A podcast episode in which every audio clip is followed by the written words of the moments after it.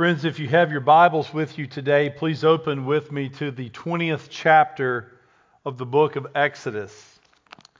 We're continuing to make our way through the Ten Commandments. Today we're looking at the seventh and eighth commandments. This is Exodus chapter 20, verses 14 through 15. I invite you, if you're able, please stand with me in the honor the reading of God's holy word, Exodus 20 verses 14 and 15. The Bible says, You shall not commit adultery. You shall not steal. Pray with me, please. Our Lord and God, it has been so good uh, to study your law these past several Sundays, and we recognize the big picture here that you're teaching us how to love you and you're teaching us how to love our neighbor as ourselves. And God, as we continue uh, to consider these commandments, these two commandments that we're dealing with today, Lord, would you indeed open our hearts and our minds to receive your word? Lord, we have several of us here who come with so many distractions on our hearts and minds. And Lord, we want to, even right now in our hearts, we just want to lay those cares, those anxieties at your feet, King Jesus. We cast them upon you. And we pray that you would prepare us now to receive the Word of God. Continue to mold us into your image, O Lord. Teach us of yourself, we pray. All of this we ask as your people in Jesus' precious name. And all God's people said, Amen. Please be seated.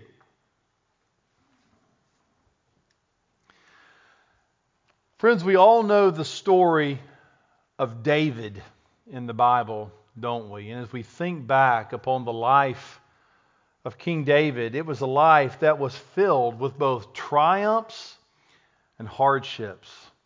A life that was filled with many victories and many bad mistakes. But you know, even though he started out as just a shepherd boy, we remember many of the great triumphs that happened in the life of David. You know, even though David was the youngest of Jesse's sons, it was David who was anointed king by Samuel, wasn't it? It was David who killed the lion and the bear. It was David when the king of Israel Saul had no courage and none of the Israelites had no courage. It was David who stood in the Elah Valley and faced the giant Goliath, and God gave him the victory. It was David, the Bible says, who became the mighty military warrior, the king of Israel. It was David who wrote many of the Psalms that we read today. Even the Bible speaks of David and says he was a man after God's own heart. But, friends, we also remember many of the troubles, the hardships, even the mistakes of King David, don't we?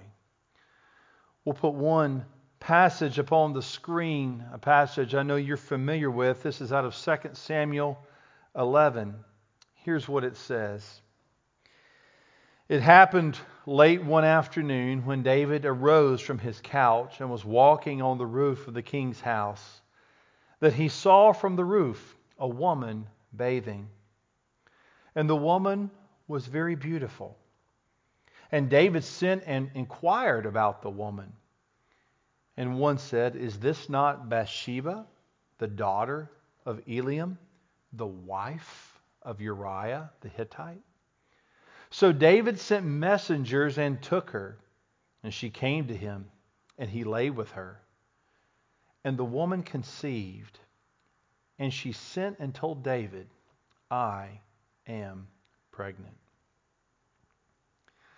Friends, as we remember this story from 2 Samuel, let's also remember the verse from 2nd, excuse me, from 1 Corinthians chapter 10, verse 12, the Bible teaches us Therefore, let anyone who thinks that he stands take heed lest he fall.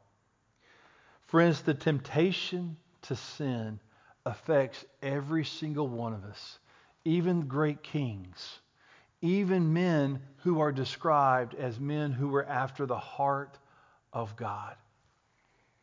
And in this specific instance, let's see that two sins, both the sins of stealing, particularly another man's wife, and that of committing adultery, both of those sins took full effect in the life of the man after God's own heart. Yes, even King David. And friends, these sins not only had huge consequences for David, but they had consequences for his family, for the family of Uriah, even for the nation of Israel. Dear friends, today we continue to make our way through the Ten Commandments.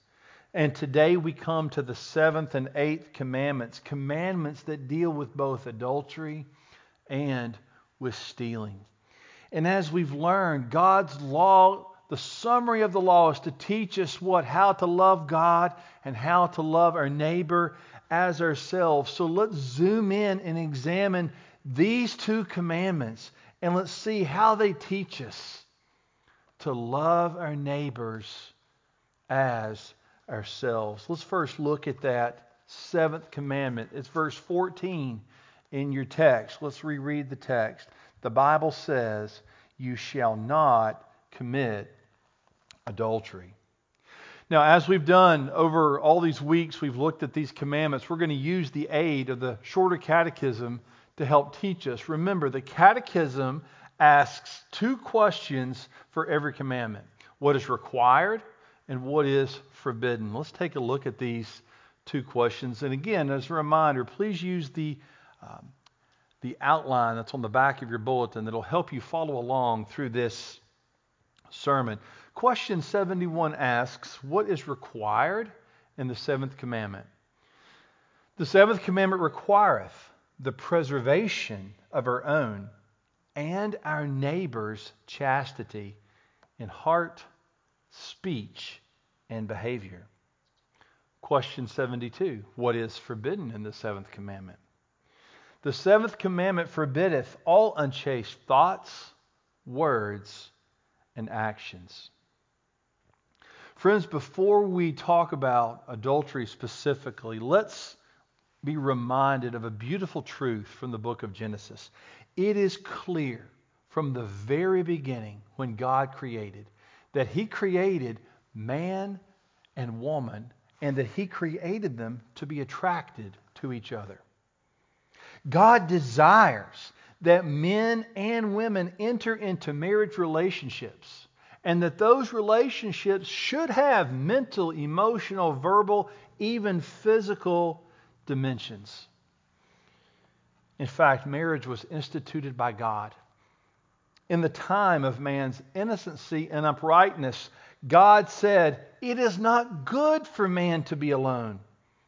I will make a helper comparable to him. Thereupon, God created woman of man's own substance, and he brought her to the man. In fact, God said that man should leave his father and his mother and cleave to his wife, and the two should become one flesh. Let's remember that Jesus himself honored marriage when Jesus was present at the wedding in Cana of Galilee. And he confirmed it as a divine ordinance not to be severed when he said this Therefore, what God hath joined together, let no man put asunder. The Apostle Paul talks about the sacred and the exalted nature of marriage in Ephesians chapter 5, which we'll talk more about in just a moment. But in that chapter, he likened marriage to the mystical union that exists between Christ and his church. So, friends, as we consider the mental, the emotional, even the verbal and physical relationship between a man and a woman, know that it is good and it is proper in the sight of God for all of that to take place within the bonds of marriage. Now, knowing that, as we consider this commandment, the commandment on adultery, what we're talking about is an attack, an assault upon the good creation of marriage. You see, adultery assaults the good plan that God created for you and your spouse. It attacks your marriage in many and several dimensions, according to the Catechism. And today we want to consider the dimensions in which adultery attacks this good thing called marriage. The Bible teaches us, and the Catechism reiterates, that the attack comes on our hearts and minds, in our words, and in our actions. And that God calls us as believers to preserve the goodness of marriage and to be, for that to be protected against the assault of adultery in our thoughts and hearts, within our words, and within our actions. Let's look at those three dimensions, dear friends. First of all, God has called us to preserve our hearts and our minds against the assault of adultery in our marriages. We're going to put a verse up on the screen. This is Proverbs 4:23. This is the NIV translation of it. Dear friends, this is something I want you to memorize. Teenagers and children, look up, look at this verse, memorize this verse because it teaches us all, above all else, guard your heart, for it is the wellspring of life. Above all else, what, what does that mean? The most important thing Above all else, guard your heart, for it is the wellspring of life. Believer, we are called by God to preserve our relationships, specifically the marriage relationship, by guarding our heart. Now let's talk about this word guard. Guard your heart is the command. What is the function of a guard? Think about that. What is the function of a guard? Right now at the White House, there are many, many guards, right? All around the White House. What's the function of a guard? Well, to a, to a certain degree, you have to say the function of a guard is to let some people in, but keep a lot of other people out. That's the function of a guard. You see, to, to be a guard, you have to set a boundary. A boundary. A guard sets a boundary. And just take the guard at the White House. There's a boundary there around the White House, and that guard is going to let, there's a few people he'll let in, but his function is to keep a lot of people and a lot of trouble out. So keeping in, keeping some things in, but keeping a lot of things out. Friends, just as that is the guard's job at the White House, the Bible is teaching us as believers to guard our hearts. That means that you and I are called to set boundaries within our hearts. And that means we're to allow some things in our heart, but there's some things we're probably going to need to keep out of our heart. So as we consider guarding and boundaries, we ask ourselves maybe some of these questions as it relates to adultery. What are we going to let in our hearts? And what are we going to keep out? What things are we going to look at? And what things are we not going to look at? Because we recognize that in our lives, many times looks turn into lusts. We might ask this question What places are we going to go? And what places should we not go? Where's that boundary? Above all else, guard your heart. Let's apply those same questions to David.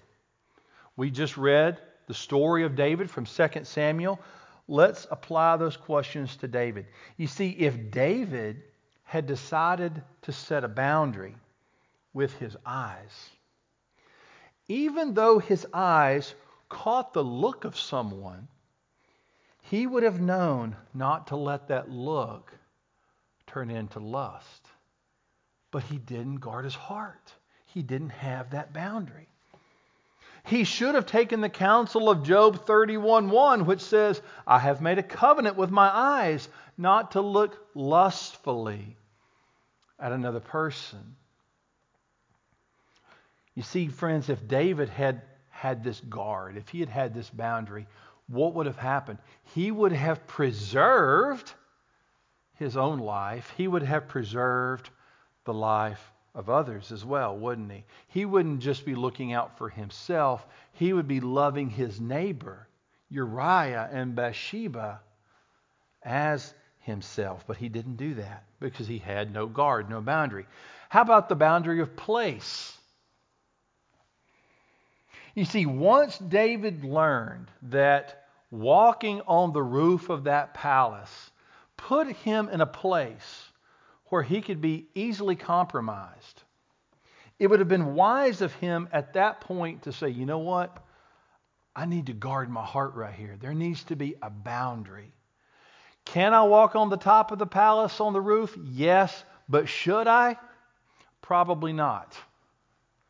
And that's one of the lessons from Scripture. Just because you can doesn't mean you should. Just because it's lawful doesn't mean it's helpful. And in this particular case, for personal sanctification, David need to, he needed to acknowledge the place he was going and realize how this was going to be a place that would cause him to be to, to compromise who you know his relationship with God and other people, and he needed to guard his heart. He needed to put up that boundary. Friends, Jesus says in the Word of God that anyone who looks lustfully upon a woman has committed adultery with her in his heart. Therefore, above all else, guard your hearts. Now, we've seen the text, we've seen how it applies to David. Now, bring it home to yourself, bring it home to me. What boundaries, what guards are in our lives that enable us to preserve our own lives and the lives of our neighbors? What boundaries, dear spouse, will protect your marriage, will preserve your marriage and the marriages of others around you? Things for us to consider. What are we going to look at? Where are we going to go? The same questions David could have asked of himself. You know, we live in a time where it is so easy to access images, things to look at that will cause us to stumble in our hearts and in our minds. Friends, we need to guard our hearts on things like our computers, on our smartphones, on our television sets. We need to guard our, even the places that we go. Think about this. Is there a place in that, that, that you go that when you're in that place, you're going to be easily compromised in your heart and in your mind that might lead you to improper actions? Above all else, dear friend, guard your heart. And when you think about your mind, what are the things that you're putting in your mind? Let me give you an encouraging verse. Memorize this one as, that, as well. This is Philippians 4 8. If you're thinking, well, if you're asking, what should I think about? What should I put in my mind? What, what are some God honoring things that as a guard I should let in? We've talked about things maybe you keep out, but what should I let in, right? What should I let through that gate of my mind? Here it is, dear friend. Whatever is true whatever is honorable, whatever is just, whatever is pure and lovely, whatever is commendable, if there be any excellence, if there be anything worthy of praise, think about these things. Think about these things. It is so easy in this world, dear friend, to get caught up in the images and the places that are going to tempt you to sin against God, even in your hearts and your minds. Above all else, dear friend, guard your hearts. But the second dimension the Catechism talks about is our words.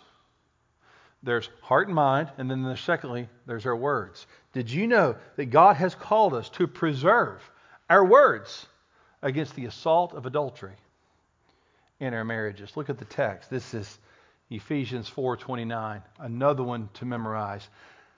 Let no corrupting talk come out of your mouths, but only such that is good for building up, as it fits the occasion, that it may give grace to those who hear.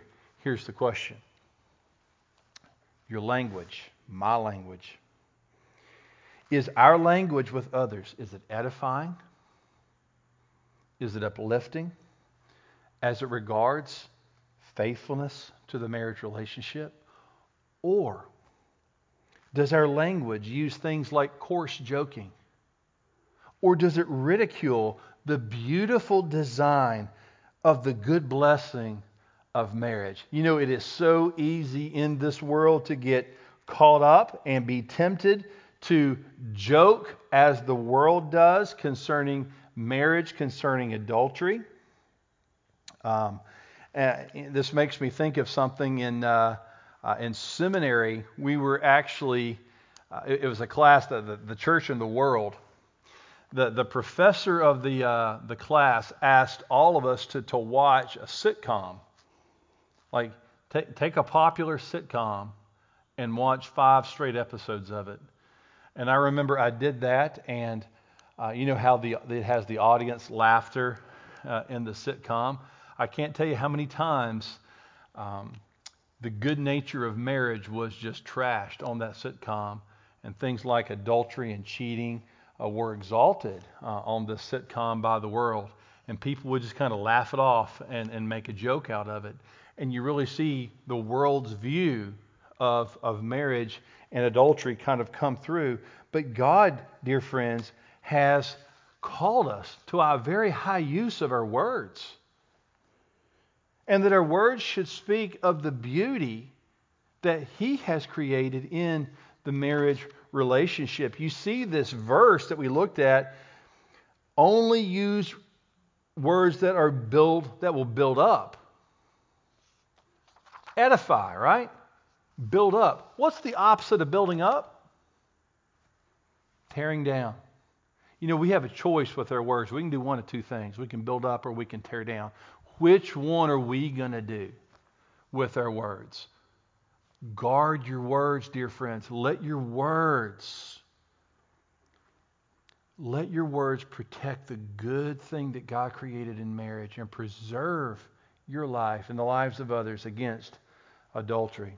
But the last dimension is that of actions. God has called us to preserve our hearts and minds, our words, but then our actions, right? our actions against the assault of adultery. This is what Hebrews says marriage should be honored by all, and the marriage bed kept pure, for God will judge the adulterer and the sexually immoral. If you want to ruin the joy of marriage, be involved in adultery because that is the definite way to do it. Sinclair Ferguson says it this way Beware, dear friend of the deceitfulness of momentary gratification that will lead to long life recrimination. Friends, as opposed to the action of adultery, what's God's answer to that? Faithfulness. Adultery assaults what God created, but faithfulness supports the design and the beauty of what God created in marriage. Listen to how the Bible describes marriage. Did you know that in Ephesians 5, God describes the earthly marriage relationship between a husband and a wife as a dim picture of the heavenly relationship between Christ and his church. You see, before the foundation of the world, our Heavenly Father had already selected a bride for his Son. And that bride is the church. And as we know, the groom, the Lord Jesus Christ, he loved his bride to the uttermost, dying for her on the cross to give her salvation by grace through faith. And since God has chosen to compare Christ's relationship with his church to that between a husband and a wife, we see that the foundation of marriage is a covenantal foundation. You see, when God uh, made a covenant with you to be faithful to you, the picture he used is that between a husband and a wife. And I want you to know that God wasn't just a covenant making God, He was a covenant keeping God. God was faithful, caring, compassionate, loyal, and loving, even to the point of His death.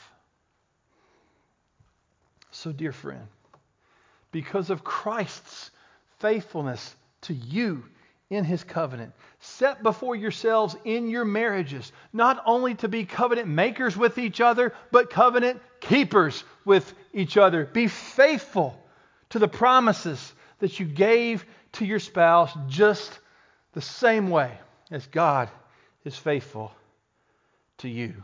Preserve your actions.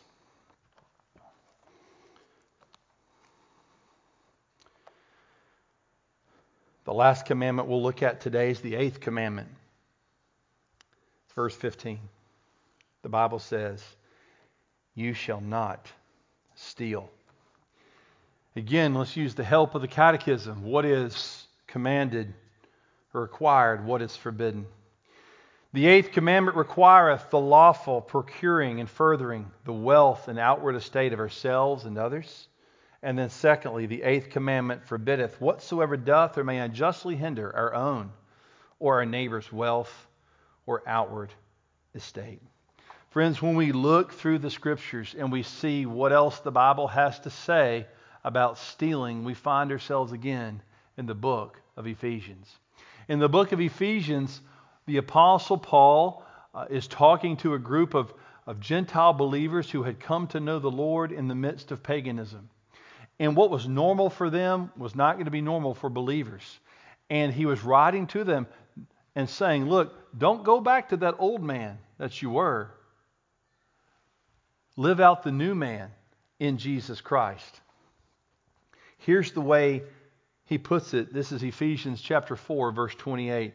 Let the thief no longer steal, but rather let him labor, doing honest work with his own hands, so that he may have something to share with anyone in need. Now, we'll leave that verse up just a second. I want you to see the double command in the verse. Paul says not to do something, but then he says, instead of not doing this, do this. Do you see it? Don't steal, he says, the negative command, but there's a positive. What is it? Do work so that you can be helpful and useful. Here you see the command to be diligent, hard working. And what Paul is saying is that stealing is the way of that old man. Before you came to know Jesus, that was your way of life. And stealing, if you think about it, only looks to the interest of self. But now that you're in Christ and that you've been served by Christ and Christ has loved you, you love each other, now work hard so that you can provide for yourself. And if there's someone out there that has a real need, you can be ready to help them. You can be ready to be merciful to that person. People have real needs. We looked at Second Thessalonians a few weeks ago.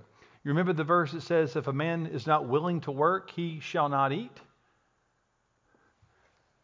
It talks about that willingness to work. You know, some people are willing to work, but they simply can't. That's the person that has a real need. So if we who can work, work and work hard, when someone who is willing to work but can't, when that person has a real need, the Bible says that's the opportunity to be merciful, to be helpful to that person. A very high view of work ethic. Let me also talk to you about Proverbs 9.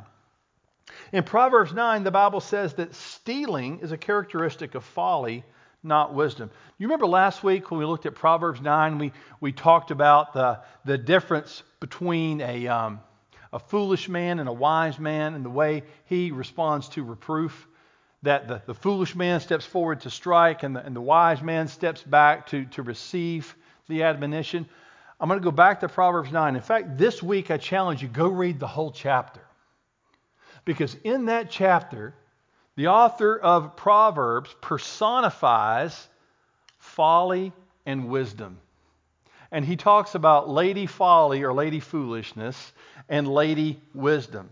And within that one chapter, what you're going to find are aspects of each lady. And the Bible's going to say in that chapter that Lady Folly is described as someone who's very lazy, who steals, But if you look at the end of her life, it leads to death. Not only physical death, but death of her relationships, death of her job. So many things about Lady Folly lead to destruction. And the Bible is teaching us to see the end from the beginning.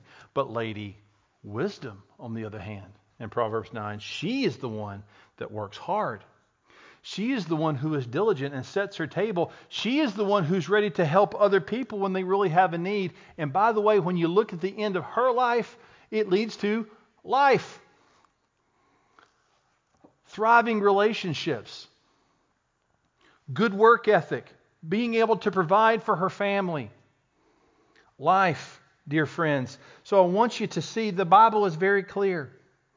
Sin or stealing, it says, is a sin described to the old pagan life there in Ephesus. But believers, we are called to work hard, not just for ourselves, but so we can be a benefit to others when they have a time of need. Stealing is an aspect of folly, hard work, that of wisdom. So, dear friends, as we close today, what can you take from these two commandments? Maybe you're here today and you're asking, How can I love my spouse today? How can I love my spouse? The Bible's answer preserve. Preserve your heart and your mind. Preserve your words. Preserve your actions. Above all else, guard your heart. Get Philippians chapter 4, verse 8 out and say, Here's the things I need to be thinking about.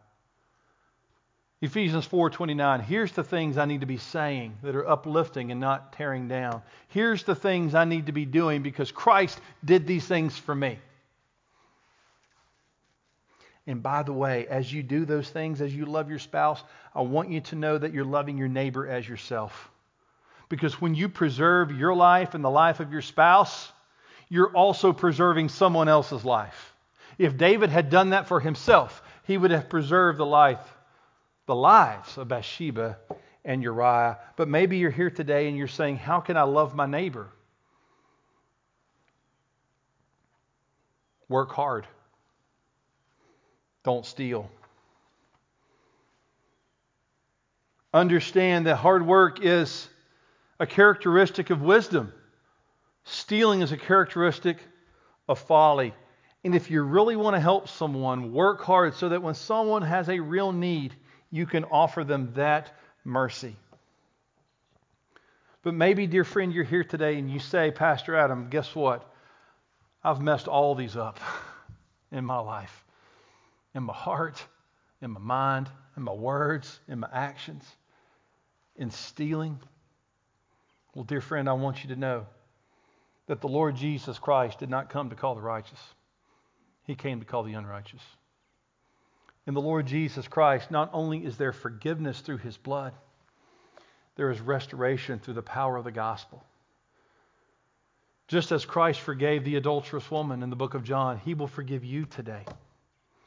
Christ makes all things new. If you've never given Christ your heart, come to him, repenting of him, just as David did in Psalm 51. David admitted what he did to the Lord and was restored by his God in Psalm 51. Maybe that needs to be you today. God will create in you a clean heart, dear friend. And you can find restoration in the Lord Jesus Christ. Let's pray together. Lord, thank you for your word today. And we pray, God, that as it goes forth, as it works in our hearts and minds, Holy Spirit, be amongst us, we pray. Bring about repentance, bring about standards, we pray. Above all else, may we guard our hearts, O God, as we seek hard after thee. In Jesus' name we pray. Amen.